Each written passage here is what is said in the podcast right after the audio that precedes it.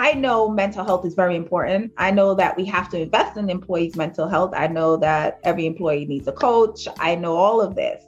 But I was never privy to what happens to the employees when they do leave a toxic culture each day. Now you're actually seeing them coming into your office just to receive therapy because of work. Is that what I'm hearing?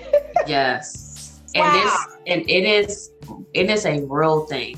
Yeah. It is a real thing. And we don't understand. I think and this is why it's so important to really talk about mental health in the workplace. Yeah. Leaders and supervisors don't understand how your personality and how, you know, your different either nitpicking or micromanaging or you know really being like riding someone how that affects them. Yes. we have had so many employers or employees come in because of what they are experiencing from their employer.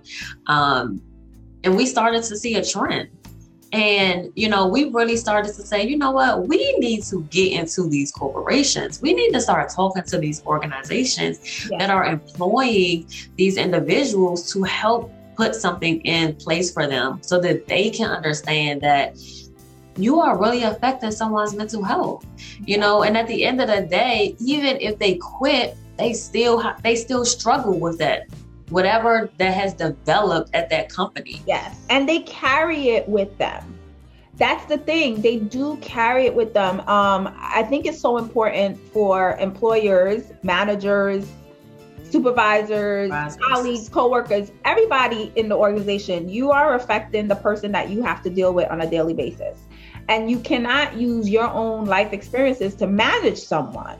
Yes. And that's what I see is happening. And the fact that people are seeking help on their own, which is great, you know, at least they're coming for some some therapy, but at the end of the day, they're receiving therapy and still going back into the same environment. Exactly